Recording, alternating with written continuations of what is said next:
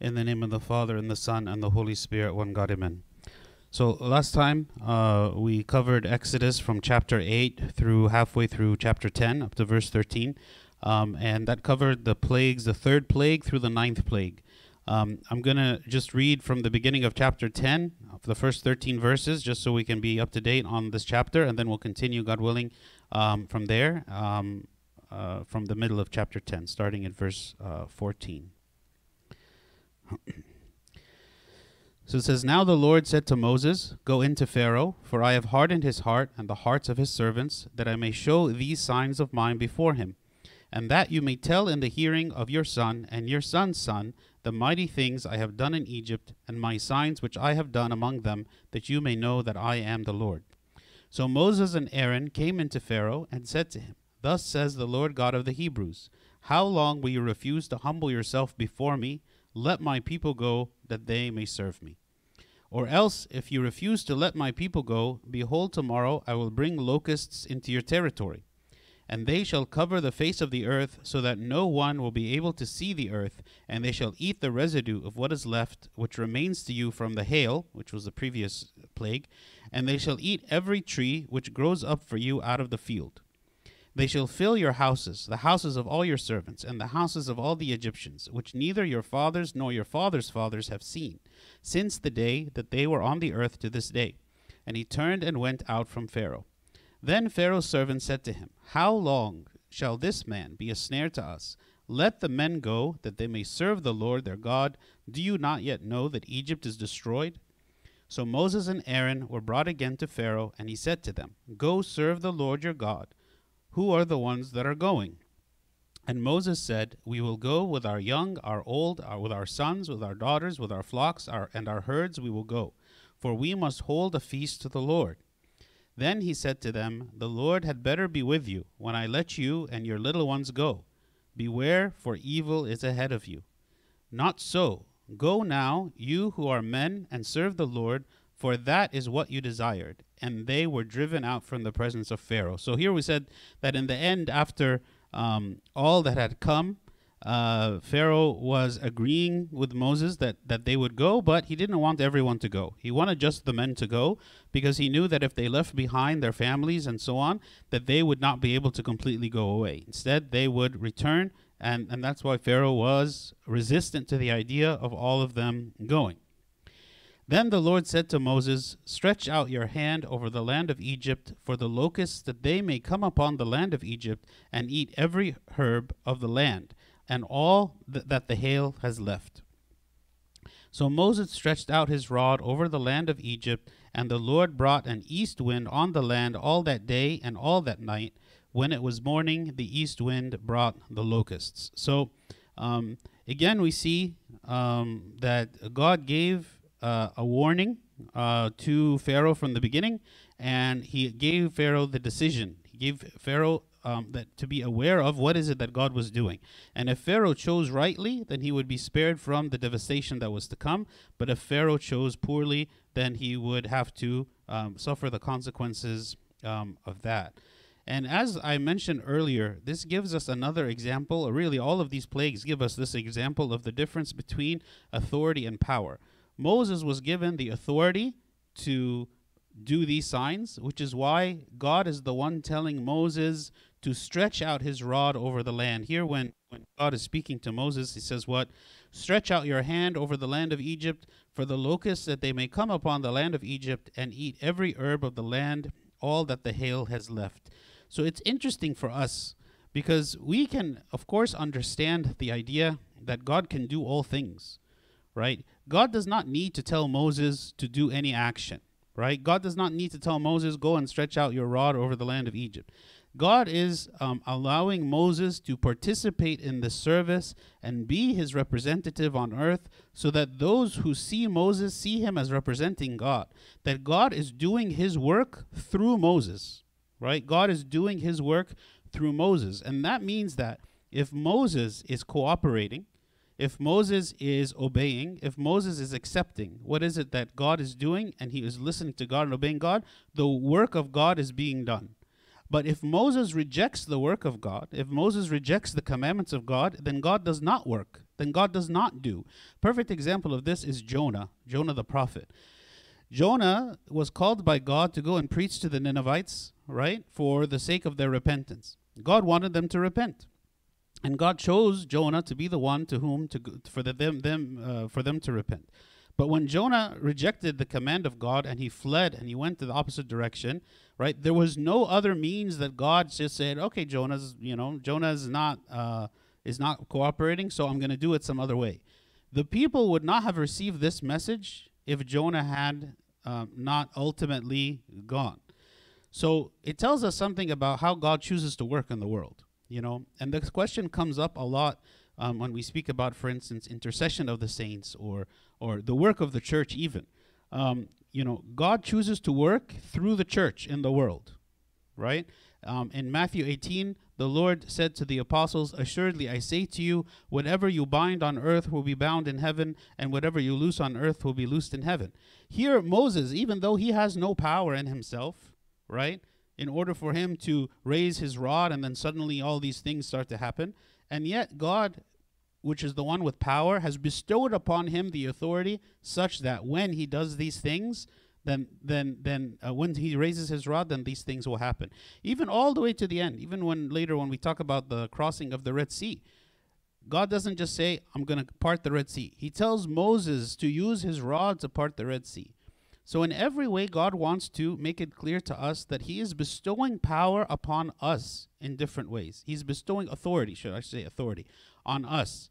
And this authority that God gives to the church, that God gives to the priesthood, that God gives to all of the, the things that He has, has, has ordained and created in the world that are His representatives, that we are the ones to go and as ambassadors to go and reveal Him to the world. This is why, like when it comes to evangelism, He give, He places it on us.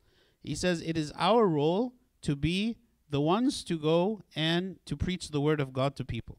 God could, of course, at any time through miraculous means, do anything at all that he asks us as human beings to do.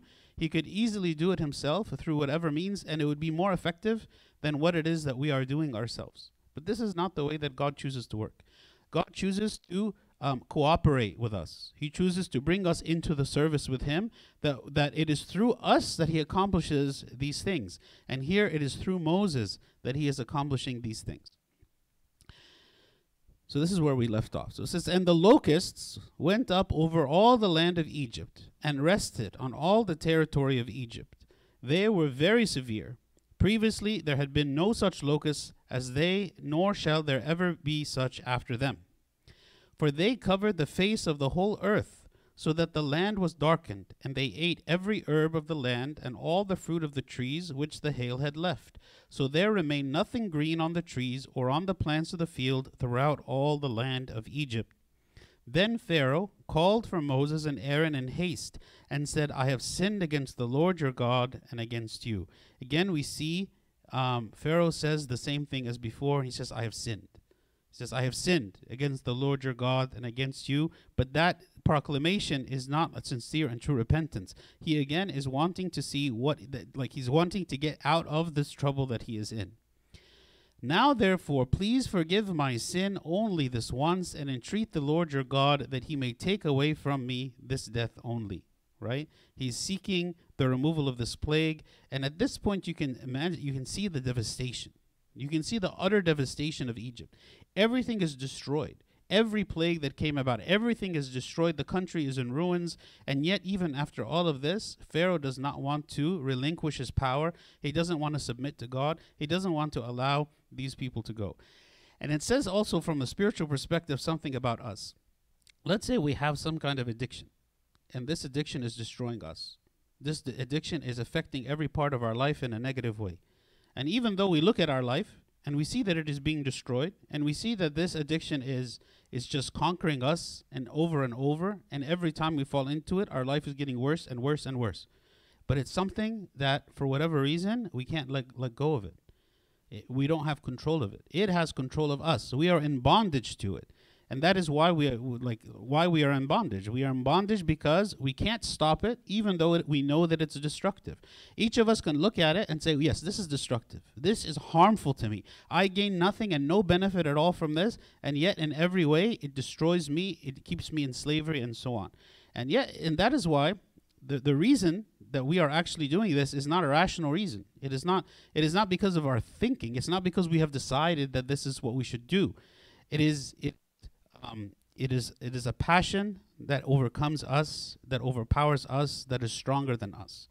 Which is why whenever we are seeking to be freed from a passion, to be to be freed from a slavery, this slavery has to be through the Lord Christ. It cannot be through our own efforts because our own efforts are unable. I mean, just from a rational human perspective, we can look at it and say, This is harmful, this is destroying me, and yet that is not enough. It is not enough to know that we are being destroyed we have no power in us. Again, going back to the idea of the power and authority, we have no power in us to overcome sin. And yet the Lord says, I grant you the authority to trample on serpents and scorpions and upon every power of the enemy. So the authority that we are given is given to us by God. Who is it who can conquer this slavery? It is God. The Lord is the one who said when when when when when he sets us free, we are free indeed. The freedom that comes from Christ can only come from Him, and it doesn't come from um, just realizing that we are sinning or just realizing that what we are doing is wrong. It can only come through the power of God working in us. So he went out from Pharaoh and entreated the Lord. Moses did. And the Lord turned a very strong west wind, which took the locusts away and blew them into the Red Sea there remained not one locust in all the territory of Egypt. But the Lord hardened Pharaoh's heart, and he did not let the children of Israel go. As we said before, the Lord hardening his heart means that Pharaoh hardens his heart, but the Lord does not um, grant his grace to soften it, right? The, essentially, the Lord is leaving Pharaoh to his own will.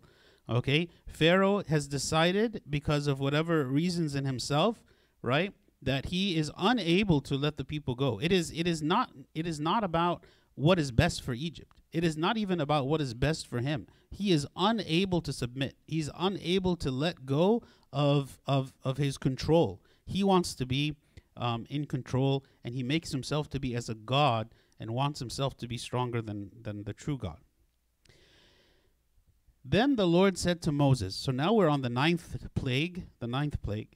Then the Lord said to Moses, Stretch out your hand toward heaven, that there may be darkness over the land of Egypt, darkness which may be felt. Like, just give you that sense of how dark it is to the point where it's like you can almost feel the darkness. So Moses stretched out his hand toward heaven, and there was thick darkness in all the land of Egypt three days. They did not see one another, nor did anyone rise from his place for three days, but all the children of Israel had light in their dwellings.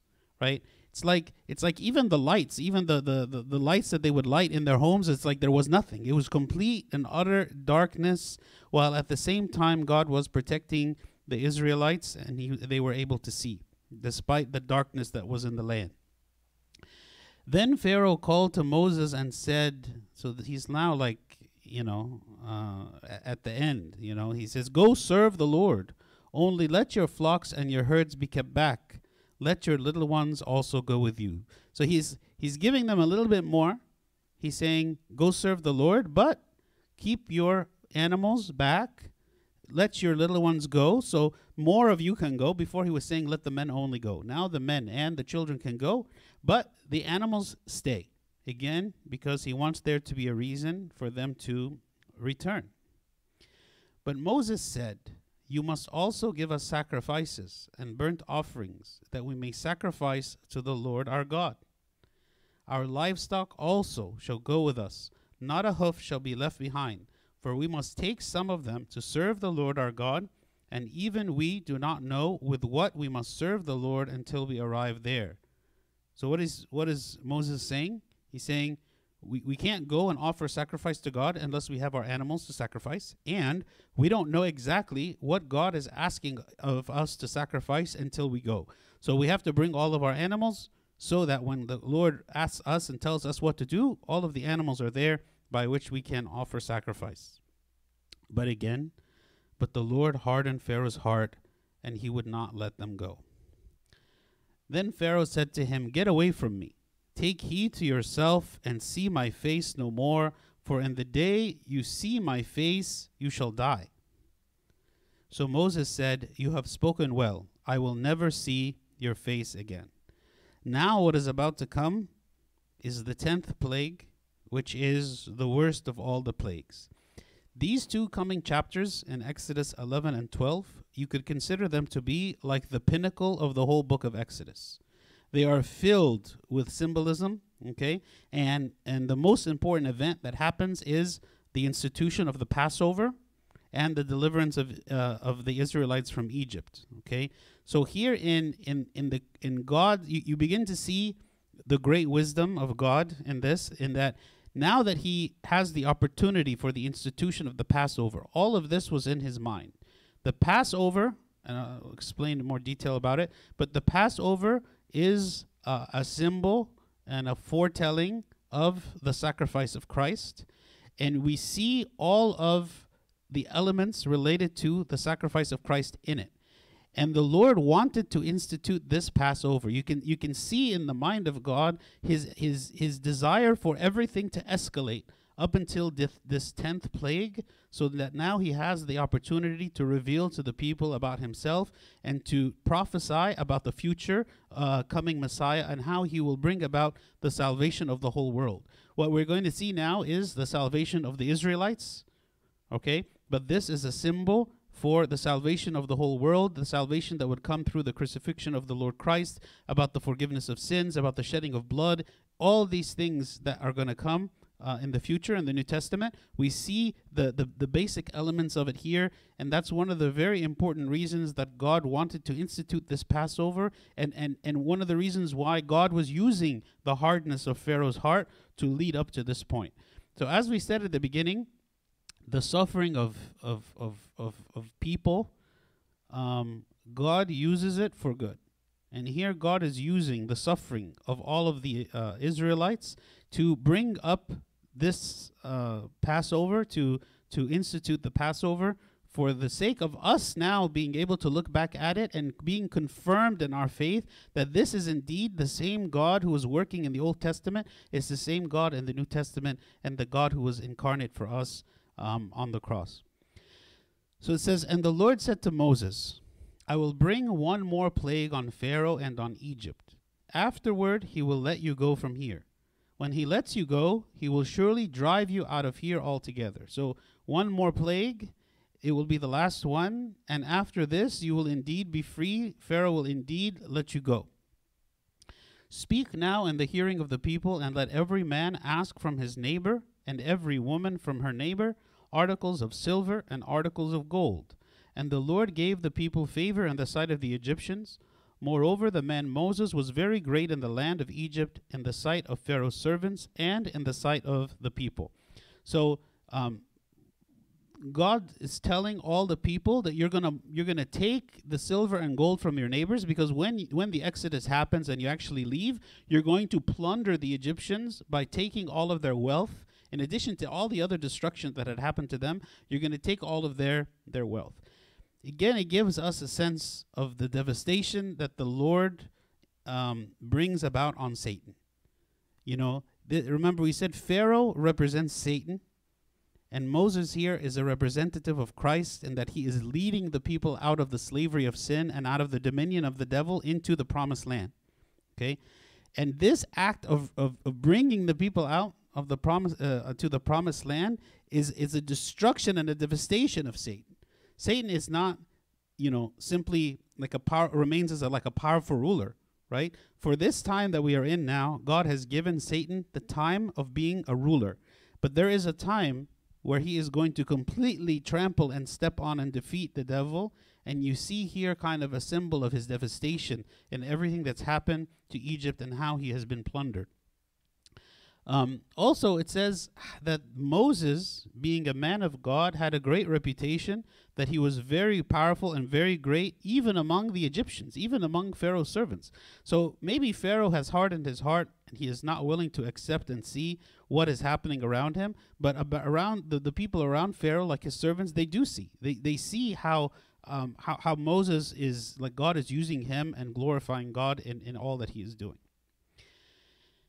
Then Moses said, Thus says the Lord, About midnight I will go out into the midst of Egypt, and all the firstborn in the land of Egypt shall die, from the firstborn of Pharaoh, who sits on his throne, even to the firstborn of the female servant who was behind the handmill, and all the firstborn of the animals.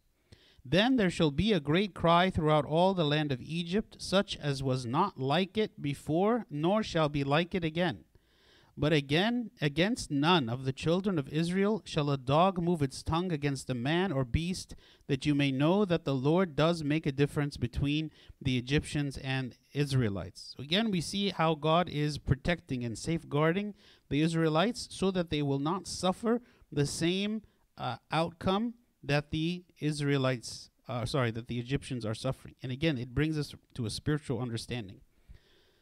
The Lord's protection the Passover that we're about to discuss is what protects us from everlasting death. You know, we, we were speaking about in the Harvest series about the Orthodox afterlife.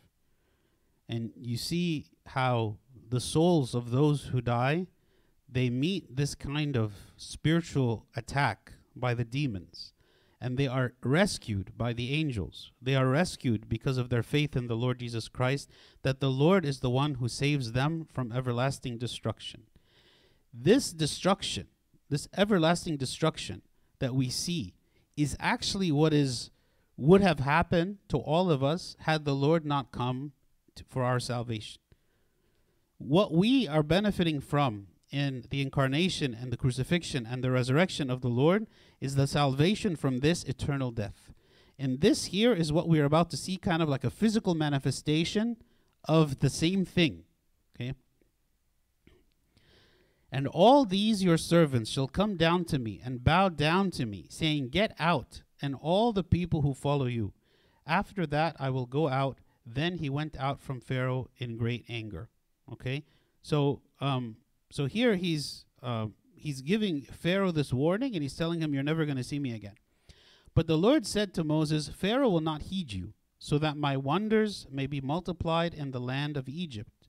So Moses and Aaron did all these wonders before Pharaoh, and the Lord hardened Pharaoh's heart, and he did not let the children of Israel go out of his land. Okay. Now the Lord spoke to Moses and Aaron in the land of Egypt, saying, This month shall be your beginning of months. It shall be the first month of the year to you. Up until this point, the, the Israelites were not considered like a people. They were not a nation.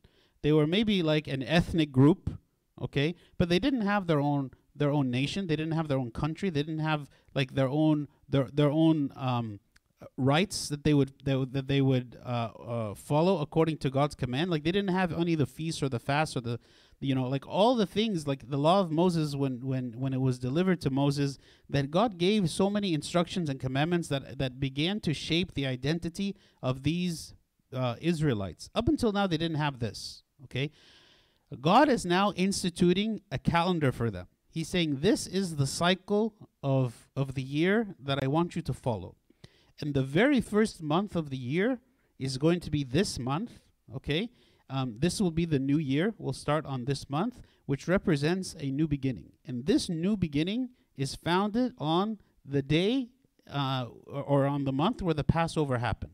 Okay, this whole cycle, this whole beginning that is happening now, based on the Passover, based on the sacrifice that God, that they are making of the animal, they're going to put the blood on their um, on the the doors of their homes for the salvation. So the shedding of blood for their salvation is the beginning of the year for them. Okay, it tells us that the, our whole cycle of humanity, our whole cycle of the year, everything that we do should be based on ultimately the work of God. It shouldn't be based on our kind of our, our, our professional pursuits or our personal pursuits or whatever pursuits that we have in our life, but our, our, our very year, our very calendar, our way our very way of thinking about time should be based on um, the work of God. Just as in the New Testament, the beginning of the life of a Christian is based on their baptism right? We read in Romans chapter 6, verse 4, it says, Therefore we were buried with him through baptism into death, just as Christ was raised from the dead by the glory of the Father, even so also we should walk in newness of life. So the newness of life that we as believers have begins what? With baptism. Just as here, this uh, event, this Passover, is the beginning of months, is the beginning of their calendar. Also in 2 Corinthians 5, verse 17, it says, Therefore, if anyone is in Christ, he is a new creation. All things have passed away. Behold, all things have become new. So there is a newness of life. There is a newing, a renewing of mind. There is a resurrection at the beginning of the, the, the, the walk of a Christian with Christ. And here also he is instituting a beginning. This is a new beginning, a new identity that now these people have. They are no longer slaves and bondage in Egypt, but they are now free, liberated, uh, the people of God, that God is then going to lead them to the promised land. Speak to all the congregation of Israel. This is God said, telling Moses. On the tenth of this month, every man shall take for himself a lamb according to the house of his father, a lamb for a household. Okay? So what does this lamb represent?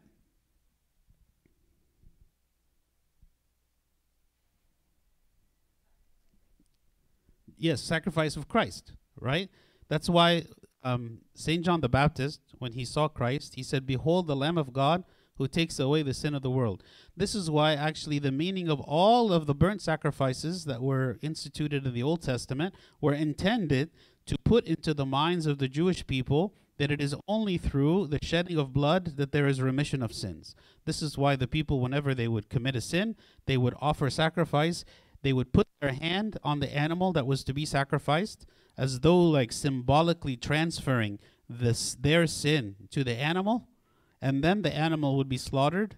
Okay? That sacrifice was for the forgiveness of their sin, which means what? That there, there needs to be the shedding of blood for the forgiveness of sin, and that it is actually in the New Testament, it would make them to understand that it is the Lord as the Lamb of God who is receiving upon him the sins of the people, the sins of the whole world, and then being slaughtered like the Lamb in order for the whole world to be forgiven of sin.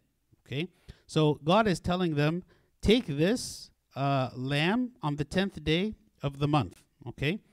Taking the lamb is representative of the Lord. So when we're fast forwarding now to the New Testament, right? So many of the things that the Lord did are kind of the the the fulfillment of the symbols that we're about to read about in the Passover. Okay? So so the Lord when he entered Jerusalem before the crucifixion on Palm Sunday, okay? This is like preparing the lamb. The Lord has entered into Jerusalem. The Lord is preparing for the crucifixion. Okay? And here this is taking the lamb. And if the household is too small for the lamb, let him and his neighbor next to his house take it according to the number of the persons. According to each man's need, you shall make your count for the lamb. Your lamb shall be without blemish, a male of the first year.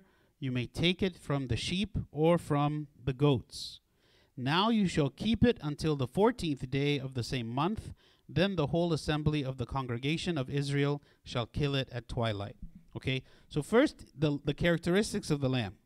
Okay, so again, the, the lamb represents the Lord Jesus Christ. So it says what the lamb should be without blemish. Okay, so we know that the Lord Jesus Christ was without, without blemish because he was without sin. Yes. So, uh, just in general, I wanted to ask about the sacrifice or, or sacrifice in general, um, but also with regard to Christ's uh, sacrifice uh, on Golgotha, um, because I I think that from what I'd heard, we believe something distinct from the Roman Catholics with regard to that, right? Where I or, or I think the Western Christianity in general, where they um, believed that the sacrifice was something to appease God the Father, that he had to die in order to appease God the Father. But we don't accept that, right? Uh, and what is our perception then of sacrifice, if that's true? we we there there is more than one view and some people say that it's one way and some people say that it's another way we actually think that both views are correct okay because there is a there is like a legal terminology there is like a like a subs like it's called um like the atonement the substitutionary atonement okay um, there is the idea that we are trying to we are that, that the, the the sacrifice of Christ satisfied the justice of God and that like in the idea of, of appeasing God, right? So so the the command of God from the very beginning was the wages of sin are death. This is like the the nature of reality, if you want to say. it. The wages of sin are death, right? This is why after Adam and Eve sinned, God did not just come and say, I forgive you. Right? Because we know that God is a God of forgiveness. He forgives us constantly, all the time. Why is it that he could not just after Adam and Eve sinned say, I forgive you and I'm going to undo all of the negative consequences that are going to come from your sin? He didn't, okay? Because according to the justice of God, the wages of sin is death. So what the Lord did is he um, he he satisfied the law, but in himself. So he didn't cancel the law; he satisfied it in himself like an analogy that I heard kind of to try to explain it kind of in a crude way, but maybe in a way that can help us to understand, is there was a father who um, told his son, you know, he gave him certain rules of the house. And he told him um, that if you break this rule, you're going to have to spend the night in the attic. Okay? So this was a, a rule. The father didn't want his son to spend the night in the attic, but this was the rule he gave in hoping that his, his son is not going to break the rule. But the son breaks the rule. Okay? So the father now, he doesn't want his son to be in the attic by himself, and he's going to be afraid there. But at the same time, he, as the father, gave the rule. So it would be unjust and and and of, of him just to say, okay, forget the rule, forget what I said, forget the consequence. I love you so much, right? Because that would mean then that you can't trust what the father says. So of course God can't go back on what he said, okay? But the father, what he decided to do is to go and spend the night in the attic with his son. Okay? So he didn't break the rule, but he found a way of salvation in the sense that I am freeing you from the consequences of that rule without breaking the rule. So that's really what the Lord did. The Lord, um, he, the wages of sin is death. So that's why he took the death on himself. Like he took the punishment on himself, which is why he had to die. Okay? If there had been no death, then there would have been no forgiveness and there would have been no salvation. And this was clear even from the Old Testament. Why is it that all of these animals were being sacrificed? Because the only means by which, uh, whenever whenever sin had been committed, in order for it to be forgiven, is there had to be death. But instead of killing the person, they would symbolically transfer that sin onto the animal, and then they would kill the animal. Okay, and so the Lord, being the Lamb of God, He satisfied the justice of God. Okay, that doesn't mean that that's the only thing that happened in this in, in salvation. That's the only thing that happened. For instance, we believe that simply the incarnation of the Lord, taking our flesh on Himself, like cured our nature. It's like giving us a new nature in the fact that He is coming and taking that nature upon Himself. Right? It's a way of healing us. Right? Healing us from the, the, the corruption of sin that we are in. That's another way that you can look at the work of salvation. So there's several ways you can look at it, and they're all, you know, there's many w- valid ways of looking at it. So it's not just do we believe it this way or do we believe it in that way. Okay. So i- if if I were to go a little more in depth into what you said about that, um, regarding the wages of sin being death, could could we? My my perception of that had been that, well, just you know, trying to appeal to my rational mind, it's like God created reality in a particular way in its perfection, and so the imperfection is sin, um, and it, it creates chaos. That chaos is essentially what causes our our deaths, right? Is that does that like so far sound good? Uh, well, s- sin does create death by its nature, but sin also has the consequence of death. Okay, um, because God is the source of life. Yes. Yeah. So so any life stems from God. God is the only one who exists in and of himself. God is the only one who is alive in and of himself. Any other creation, br- its existence is fundamentally based on the existence of God and the life of God. So we, if we are to have life in us, it means that we are to be connected to God because our life stems from His life. Sin, however, is foreign to God. Right? In order for us to have life with God, we are in union with God. We are close to God. We are in intimate relation with God. Sin is foreign to God. Right? So sin cannot dwell inside God. So sin is naturally a barrier between us and Him. Right?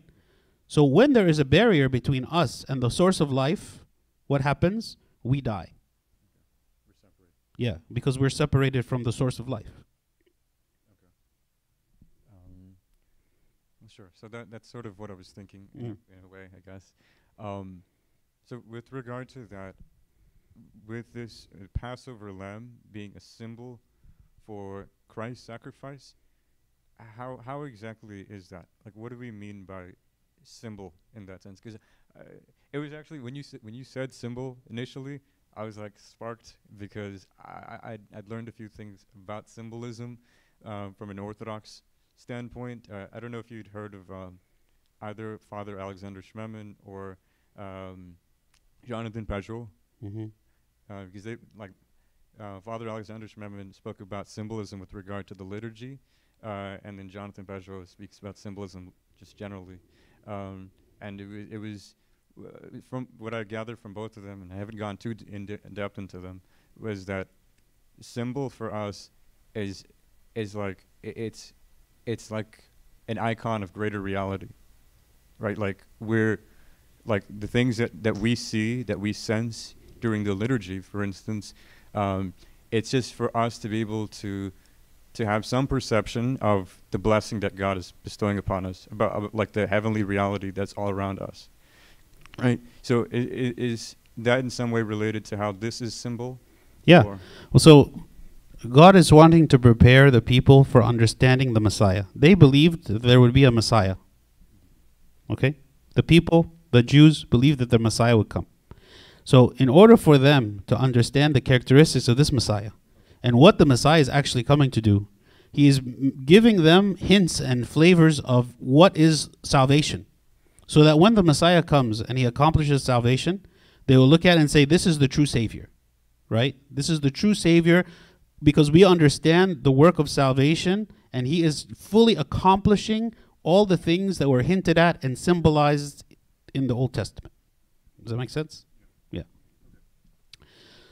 So we said, as far as the lamb characteristics, he is to be without blemish. Also, it says that he should he should be a male, right? Because the Lord Christ, he is the bridegroom. He is the bridegroom. We are the bride, right? He is the bridegroom, so he is he's male. He's he's representing the bridegroom.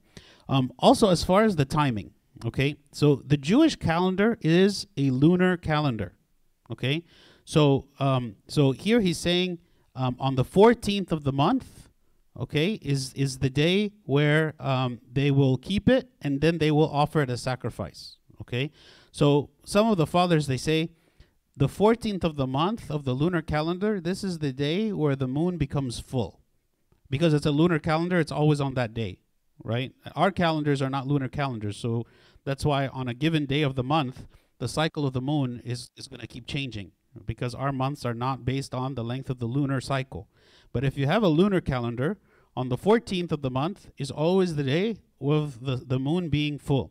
So it's saying it's representing as though the church, which is represented by the moon, is becoming fully enlightened by the sun, which which is represented by the Lord.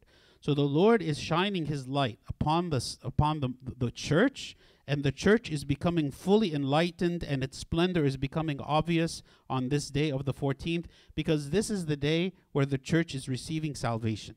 Okay, um, the the five days between the 10th and the 14th. Remember what happened on the 10th? What did what did we say happened on the 10th?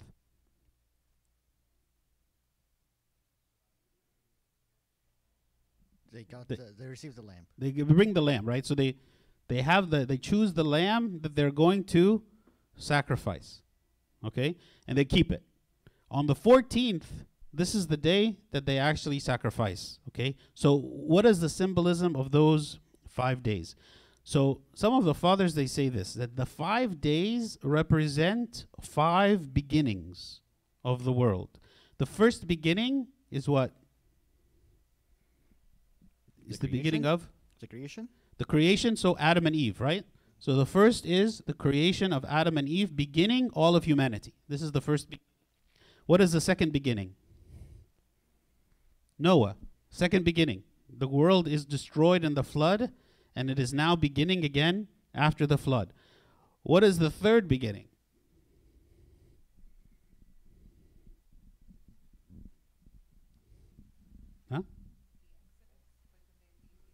No, not not the Exodus, but that makes sense. Huh? A- Abraham is the third, right?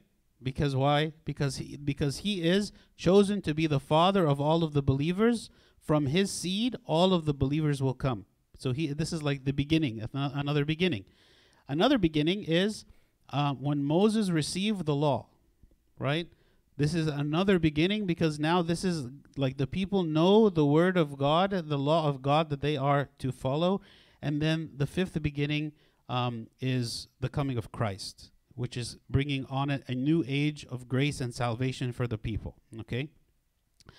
Another point here is speaking about the neighbors. He said if, if one particular family does not have enough people to be able to have the Passover meal uh, uh, on their own, then you can c- combine families together. Like you can invite your neighbors to come and to join you. And this invitation is representing inviting others to salvation. Because remember, the Passover is salvation.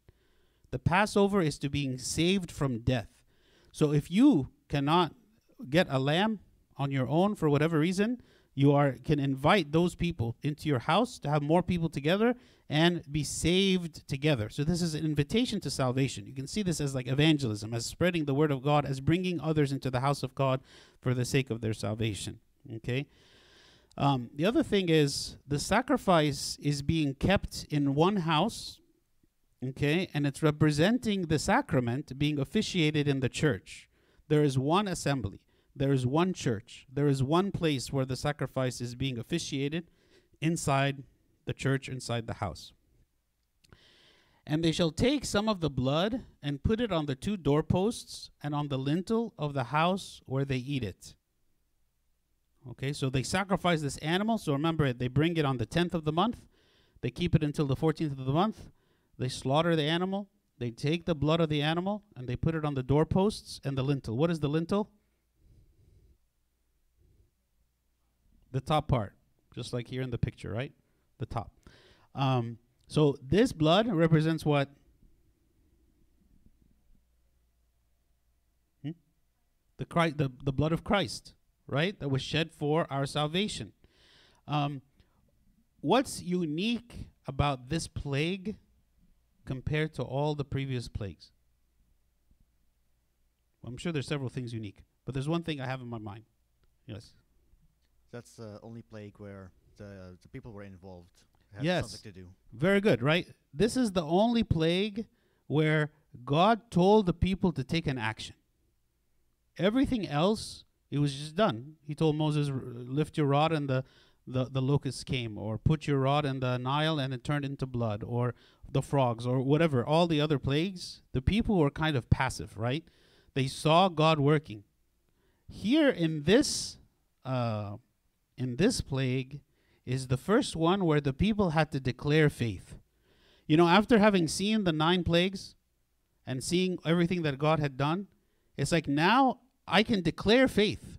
I can declare that I have seen the work of God and I can choose do I believe? And if I believe, I'm going to take the blood of, of, of, of Christ and I'm going to accept it. I'm going to accept salvation. This is why, even though salvation is a gift and salvation is offered to everyone, but not everybody accepts salvation. Not everyone accepts the gift of salvation. It's like, I want to give you a gift and you refuse. You might say, No, I don't want it. I don't want the gift. Here, the Lord is offering it to everyone, but you have to do your part, right? You have to bring the lamb. You have to keep it for until the 14th. You have to slaughter it. You have to take his blood and you have to put it on your doorpost.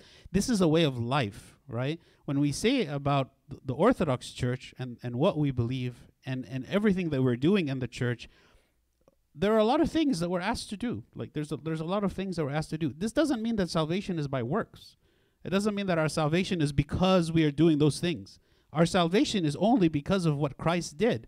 But unless I take the blood of Christ and I put it on the doorposts, the blood of Christ is of no benefit to me, right?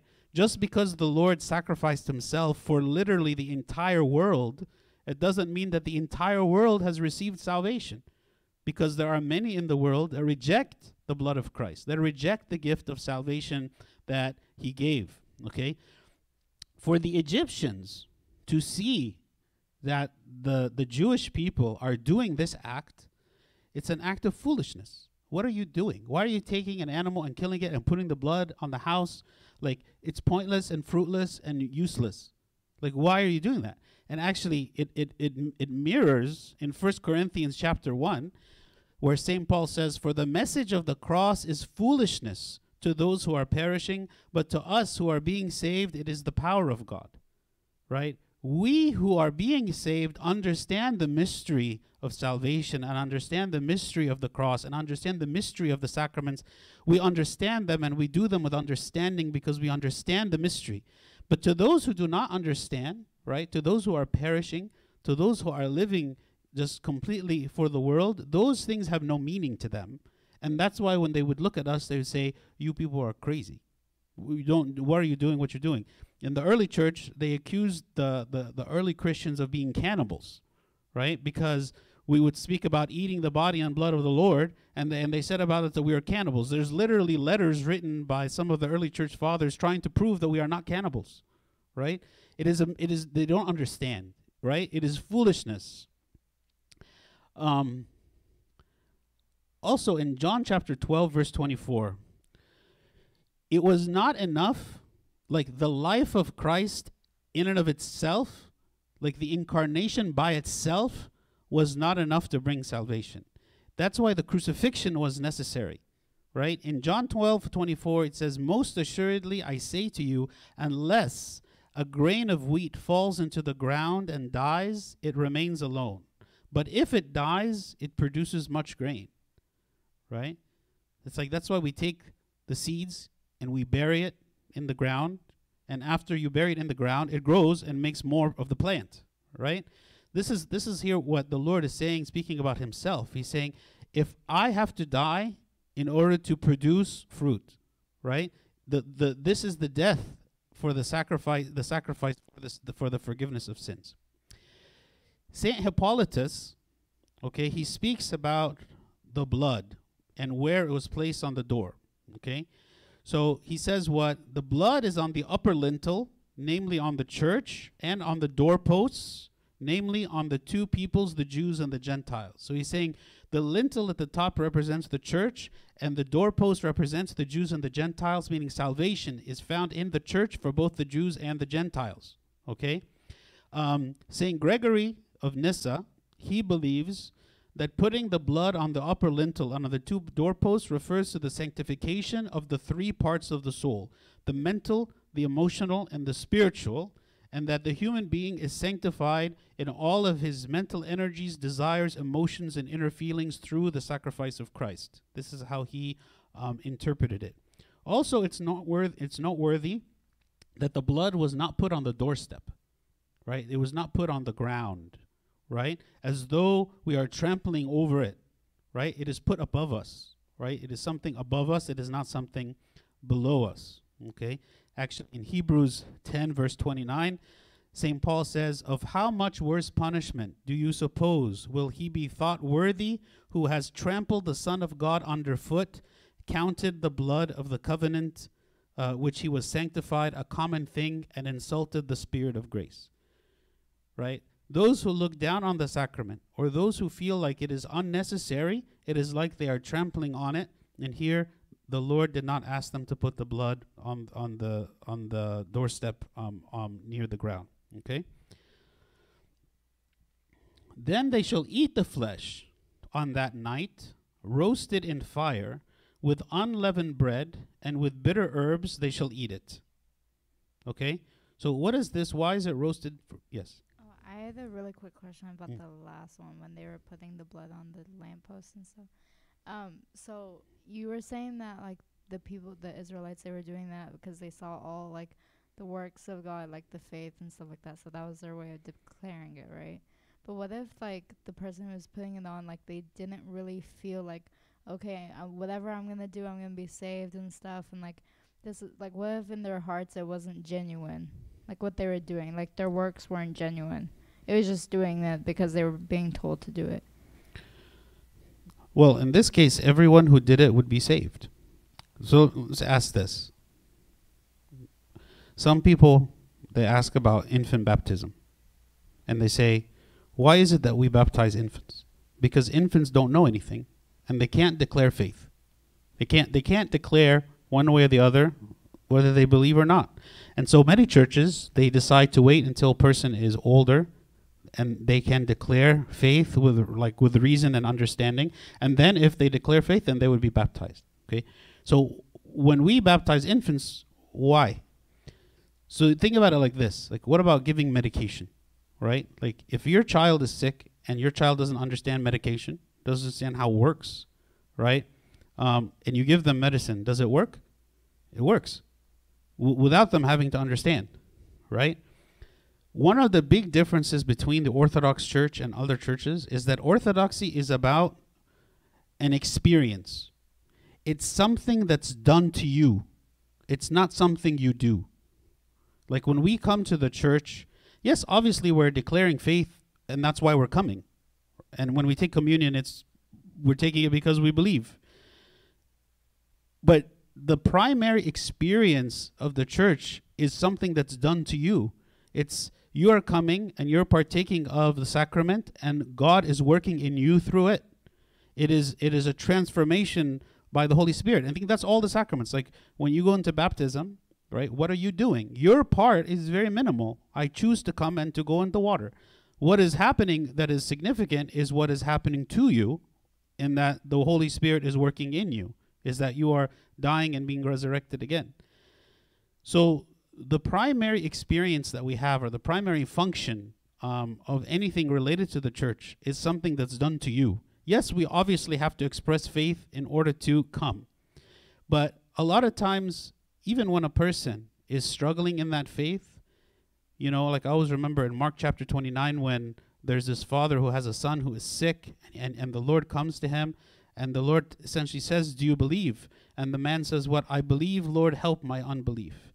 Like, I believe in the sense that I'm doing it. I believe in the sense that I'm coming to the church. I believe in the sense that I'm taking of the sacrament. But that doesn't mean that I have 100% belief.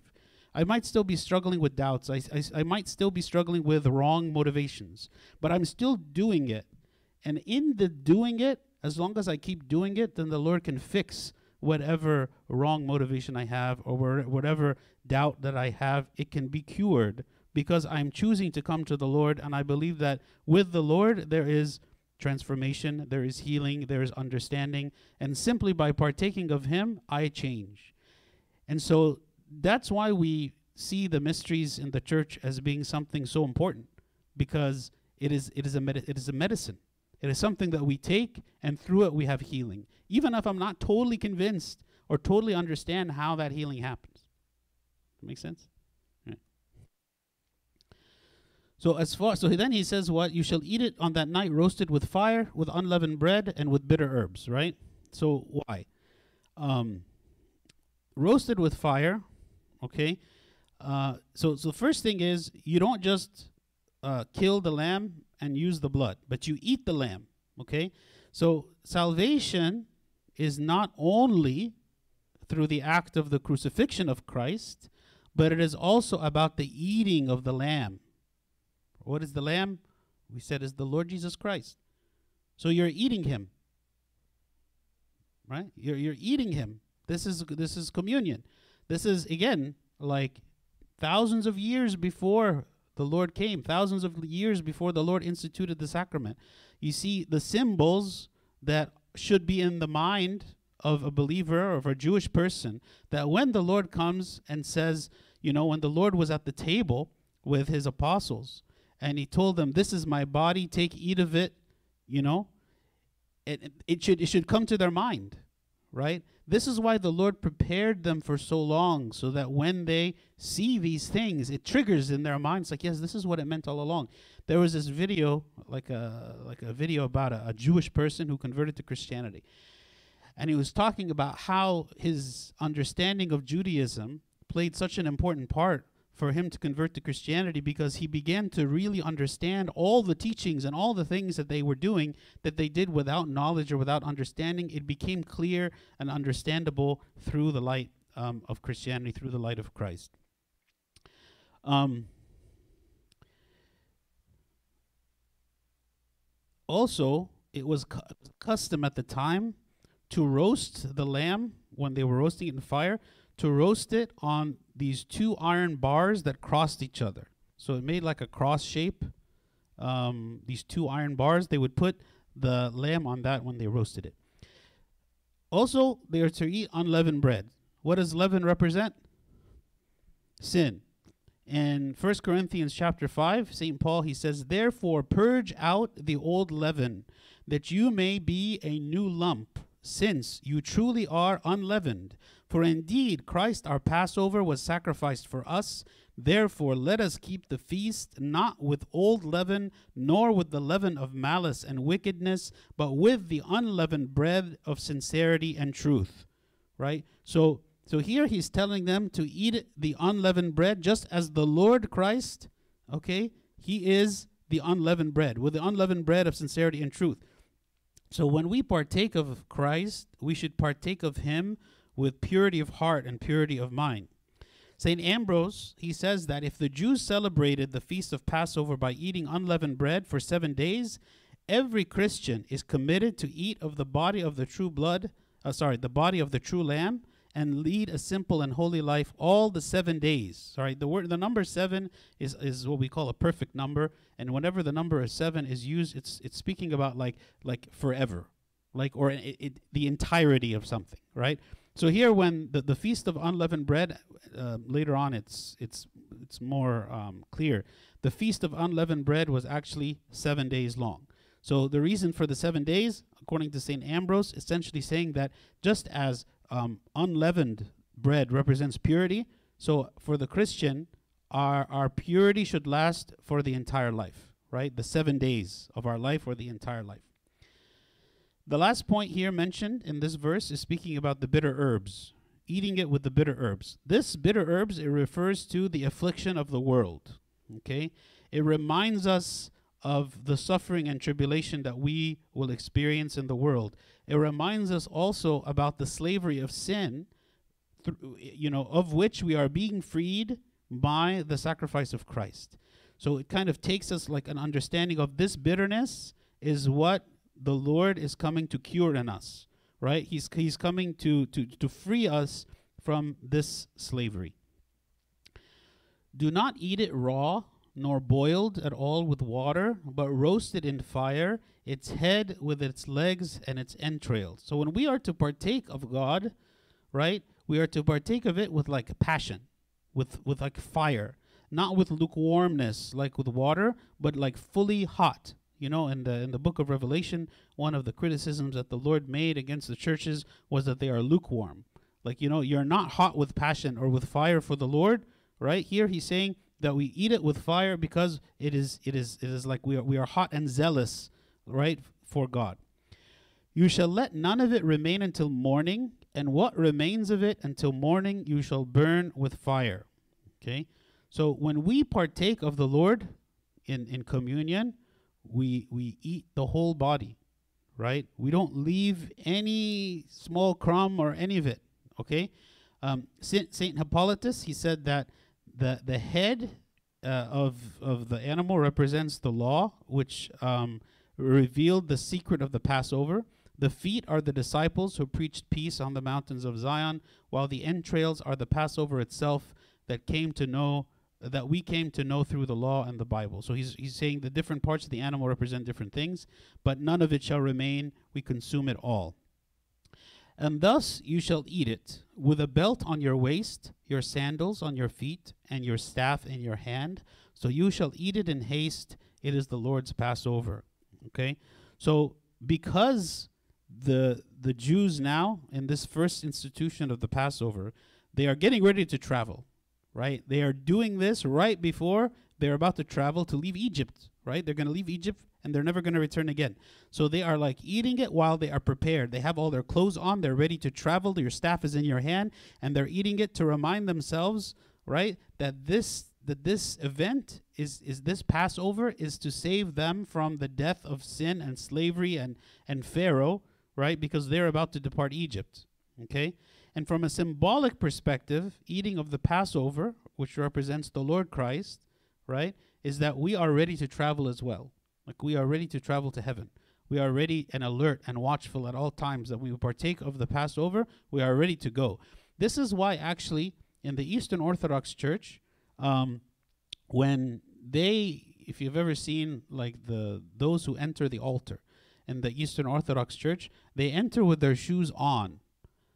Okay, we enter with our shoes off because we say, just as God told Moses at the burning bush, uh, you know, take off your sandals because where you are standing is holy ground. So we say the sanctuary is holy ground, so we take off our shoes. The Eastern Orthodox Church, they have a different symbol. And their symbol is that just as the Lord told uh, the people when you partake of the Passover to have sandals on your feet as a way of remembering to be watchful and as a way of like you're remembering that you are traveling, right, to keep your shoes on. So they actually look at it this different symbol and they say, oh, we're going to keep our shoes on to remind us uh, of this.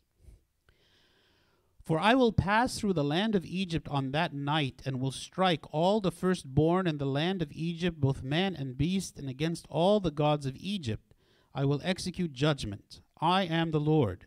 Now the blood shall be a sign for you on your houses where you are, and when I see the blood, I will pass over you, and the plague shall n- not be on you to destroy you when I strike the land of Egypt. So this is why it's called Passover, okay? Because uh, when the Lord sees uh, uh, the the blood on the post, right? This plague, okay, it will pass over those houses and not kill them, not kill the firstborn there in those houses. Okay, so this is the feast that the Jews were actually celebrating at the time of Christ's crucifixion. Okay, you know when um, when the Lord said in Matthew 26, "You know that after two days is the Passover, and the Son of Man will be delivered up to be crucified." So the the Lord, in the actual Holy Week, he was crucified on the Passover, right? Which again, it links these two things together. So that I- I- even more so in the mind of any Jewish person who understands the law of Moses, who understands the, the rites of the Passover, he understands that the Lord is the one who is dying. The Lord is the one who is shedding his blood on the very same day that we are celebrating the Passover, where we are remembering the, this first Passover where the people were saved through um, the shedding of the blood uh, of the Lamb. So this day shall be to you a memorial, and you shall keep it as a feast to the Lord throughout your generations. You shall keep it as a feast by an everlasting ordinance. Right? So he's saying you will celebrate this every year. The Jews were to always remember this event in their history, to relive it year by year, and, and to remember that this is what God has done for them. Okay? This is the importance of having feasts. This is why, like in the church, we have many events that we commemorate on a yearly calendar basis, right? We have many fasts, we have many feasts, and it always reminds us of all the important events and things that we should always keep in our hearts all year round. Seven days you shall eat unleavened bread. On the first day you shall remove leaven from your houses, for whoever eats leavened bread from the first day until the seventh day, that person shall be cut off from Israel. So again, leaven represents sin. They removed it for seven days, and no one is allowed to have any leaven at all in their house for those seven days. On the first day, there shall be a holy convocation, and on the seventh day, there shall be a holy convocation for you. No manner of work shall be done on them, but that which everyone must eat, that only may be prepared by you. So they remove the, the, the leaven as like an act of, of salva- accepting salvation and removing sin from their life, Okay? And these first and last days, when it says there shall be a holy convocation, essentially they are being treated like Sabbath days. So no matter if work is done, they are consecrated to the Lord and treated like Sabbath days. So you shall observe the feast of unleavened bread, for on this same day I will have brought your armies out of the land of Egypt. Therefore you shall observe this day throughout your generations as an everlasting ordinance. In the first month, on the fourteenth day of the month, at evening, you shall eat unleavened bread until the twenty first day of the month at evening. So the Passover is the first day, and then starts the feast of the unleavened bread for seven days. For seven days no leaven shall be found in your houses, since whoever eats what is leavened, that same person shall be cut off from the congregation of Israel, whether he is a stranger or a native of the land. You shall eat nothing leavened. In all your dwellings you shall eat unleavened bread. Then Moses called for all the elders of Israel and said to them, Pick out and take lambs for yourselves according to your families, and kill the Passover lamb. And you shall take a bunch of hyssop dip it in the blood that is in the basin, and strike the lintel and the two doorposts with the blood that is in the basin. And none of you shall go out of the door of the house of his house until morning. Okay, and the the the hyssop plant um, was used to purify people from lep- rep- leprosy in the book of Leviticus, and from sin, and from sickness, and for ritual purification. So it kind of represents purification, the hyssop plant. So they would take the hyssop plant, dip it into the pool of blood after they had slaughtered the animal, and they would take the hyssop with the blood and put it on the doorposts and the lintel. For the Lord will pass through to strike the Egyptians. And when he sees the blood on the lintel and on the two doorposts, the Lord will pass over the door and not allow the destroyer to come into your houses to strike you. And you shall observe this thing as an ordinance for you and your sons forever.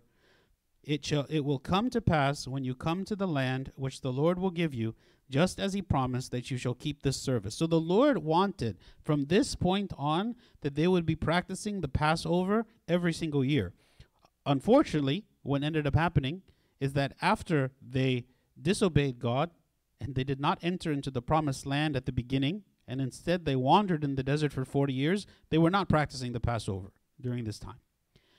And it shall be when your children say to you, What do you mean by this service? That you shall say, It is the Passover sacrifice of the Lord. It is a way of teaching, right? Like when the children see, Why are we practicing this? It is a way of teaching them. It is the Passover sacrifice of the Lord, who passed over the houses of the children of Israel in Egypt when he struck the Egyptians and delivered our households. So the people bowed their heads and worshipped.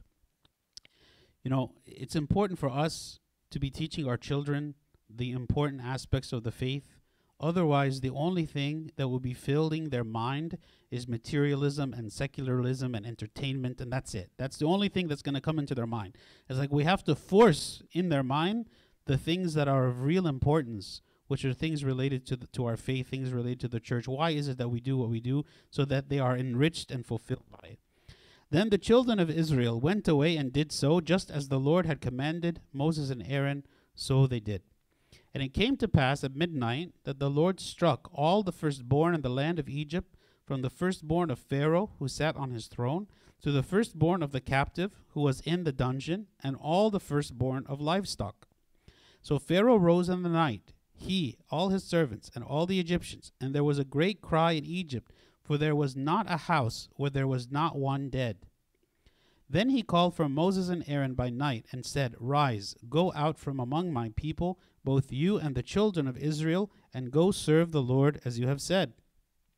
And, and also take your flocks and your herds as you have said, and be gone, and bless me also. So Pharaoh finally just said, Take everything, just go, right? He finally agreed for them all to go. And the Egyptians urged the people that they might send them out of the land in haste. He's like, eh, they just they don't want them there anymore. They have been a source of constant suffering for them um, ever since the plagues began. For they said, We shall all be dead. Right? Like, if they, what's next? Like, if we don't let them go now, God is going to kill all of us. Right? Everything is going to get worse. We see here that Satan submits to the power of God in freeing God's people from the bondage of slavery. Right? Um, the victory is achieved not just through our efforts, but through the working of God for redemption, for transformation, for sanctification. This is again why anyone who is struggling against sin can only have victory through the power of God working in them. So the people took their dough before it was leavened, having their kneading bowls bound up in their clothes on their shoulders. Now the children of Israel had done according to the word of Moses, and they had asked from the Egyptians articles of silver, articles of gold, and clothing. And the Lord had given the people favor in the sight of the Egyptians, so they granted them what they requested. Thus they plundered the Egyptians. So they took all of the these material things from the Egyptians, and now they're getting ready to leave and taking them with them. Then the children of Israel journeyed from Ramses to Succoth, about six hundred thousand men on foot, besides children. A mixed multitude went up with them also, and flocks and herds, a great deal of livestock. And they baked unleavened cakes of the dough which they had brought out of Egypt, for it was not leavened, because they were driven out of Egypt and could not wait, nor had they prepared provisions for themselves.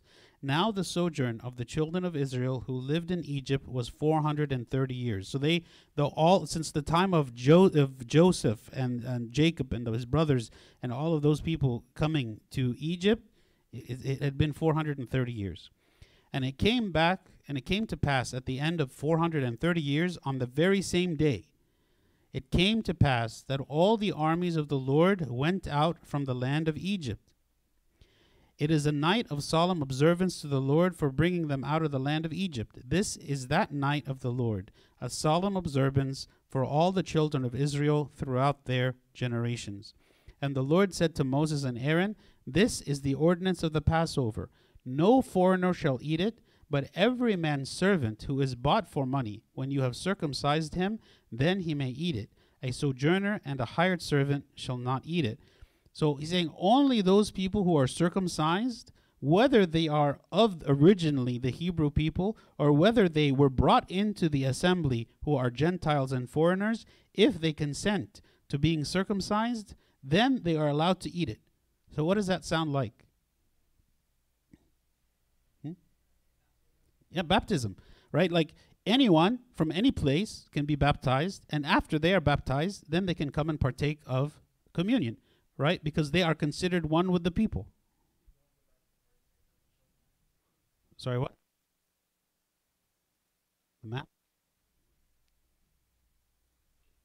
Where's the map? Oh. Oh, okay.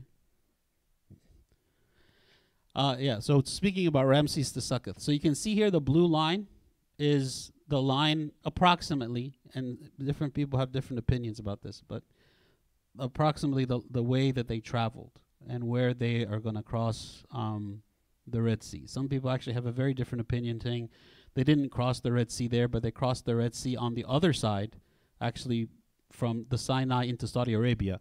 Um, but yeah, this is one of the views.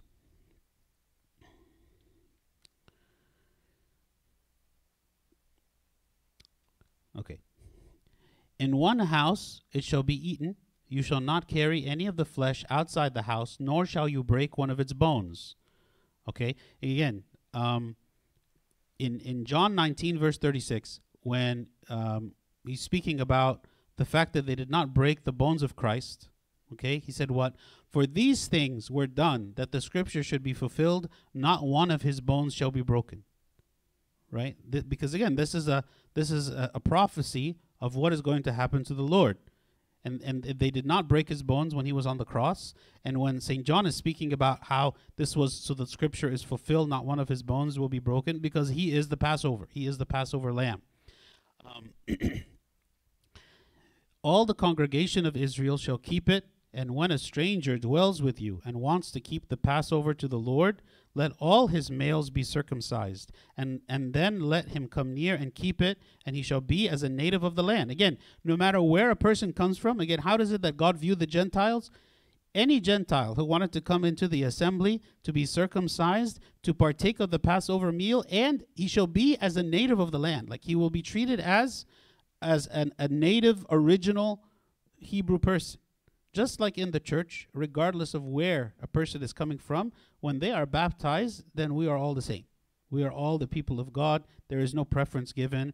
No uncircumcised person shall eat of it, just as no unbaptized person will partake of communion. One law shall be for the native born and for the stranger who dwells among you. Both, whether native born or stranger, they are to follow the same law. Thus all the children of Israel did. As the Lord commanded Moses and Aaron, so they did. And it came to pass on that very same day that the Lord brought the children of Israel out of the land of Egypt according to their armies, and glory be to God forever. Amen. So, God willing, next time, actually, we will not. Uh, no, never mind. Next time, God willing, we will um, we will continue and see the crossing uh, of the Red Sea, one of the most famous events um, in the Bible. Any questions before we conclude? Yes. Um, so, two questions, uh, both related. Why? So, there was a lot of verses in this um, speaking about how uh, they were uh, they were told not to eat of uh, unleavened bread. No, they were supposed to eat unleavened bread, not the leavened bread, because le- leavened bread represented sin, right? Um, but in the Orthodox Church, if I understand correctly, we use leavened bread. So, uh, what's the symbol for that? Why have we chosen to do that? Very good question. So, in the Catholic Church, their communion they use unleavened. They have an unleavened Eucharist, like they have the wafers that are unleavened. Okay, for that reason. In the Orthodox Church, the reason that we have leavened bread is because the Lord carried our sin. So this the leaven in the bread doesn't represent the sin of the Lord, it represents our sin. Because what we are doing in the liturgy is essentially reenacting the work of salvation, right? And when the Lord, we are breaking the bread at the end, like like the breaking of the Lord, okay, and, and we are partaking of His body. It has leaven in it because our sin is on Him, and that is how the that is how we have salvation because our sin is on Him, and He took that punishment of death, as we said before. The wages of sin is death, and so that's how we have salvation. So, um, from from that perspective, for, for we, we to help us remember that the Lord took our sin. That's why we use leaven. So like he's he's like through the incarnation, he's taken on our sinful flesh, and it's rep- represented in the bread, in the well, in the bread. Mm-hmm. Right. That's it. Yeah, and also right before the crucifixion, you know the, the the the the Lord accepted our sin on Himself, right? And that's one of the reasons that He suffered so much before the crucifixion right? And he, he was sweating blood, okay? Like the idea of the Lord accepting the sin, it's not something we can understand. The idea that the Lord is accepting our sin on himself, so he nailed it to the cross, right? He nailed this, our sin to the cross, that, that it's like all of humanity participated in the crucifixion so that all of our sin is forgiven through his death. It's like we receive the consequence of sin through his death and not through our own death because our sin is on him. I'll avoid the second question because I feel like it's really late. Hmm? I, I, I'll avoid the second question because I feel like it's really late. Okay, is Yeah. that a long question? I feel like it could be. Okay. well, we can talk. Uh, we can talk later. Okay, let's pray.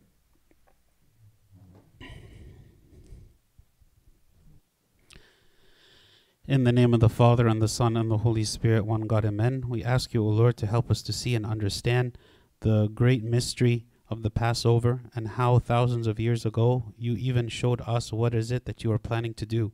We thank you, O God, because you place within your scripture many valuable lessons and many valuable symbols to help us to understand you more and to understand your pla- plan of salvation that you had prepared even from the beginning.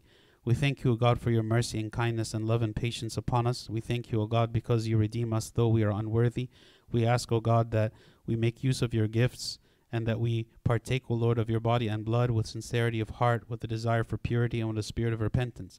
We thank you, O Lord, for your mercies upon us, and we ask, O God, that you strengthen the church and each one of us, and that you bring, O Lord, the message of salvation to the world, and bring, O Lord, anyone who is willing to listen and hear into the fold, O Lord, and grant them the salvation and forgiveness of their sins. Through the prayers of Saint Mary, Archangel Michael, Saint Paul, Saint Mark, and all your saints, Hear as we pray thankfully, Our Father who art in heaven, hallowed be thy name, thy kingdom come, thy will be done, on earth as it is in heaven. Give us this day our daily bread, and forgive us our trespasses, as we forgive those who trespass against us. And lead us not to temptation, but deliver us from the evil one. In Christ Jesus our Lord, for thine is the kingdom, power, and the glory forever and ever. Amen. The love of God the Father, the grace of the only begotten Son, our Lord God and Savior Jesus Christ, the communion, the gift of the Holy Spirit be with you all. Go in peace. The peace of the Lord be with you all. Amen.